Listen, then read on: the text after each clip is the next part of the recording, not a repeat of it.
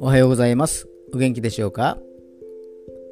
今日の聖書の時間となりました。今日の聖書の箇所は新約聖書エペソビトへの手紙4章の32節。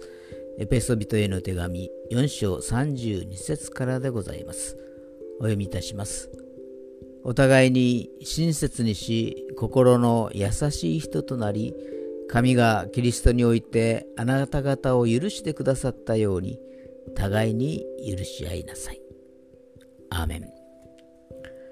たくさん愛された経験を持つ人は多くの人を愛することができ、たくさん許された経験を持つ人は多くの人々を許すことができます。イエス様は私たちをたくさんたくさん愛してくださり、たくさんたくさん許してくださいました。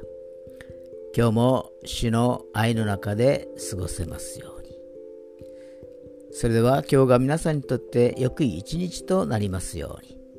よッしーでした。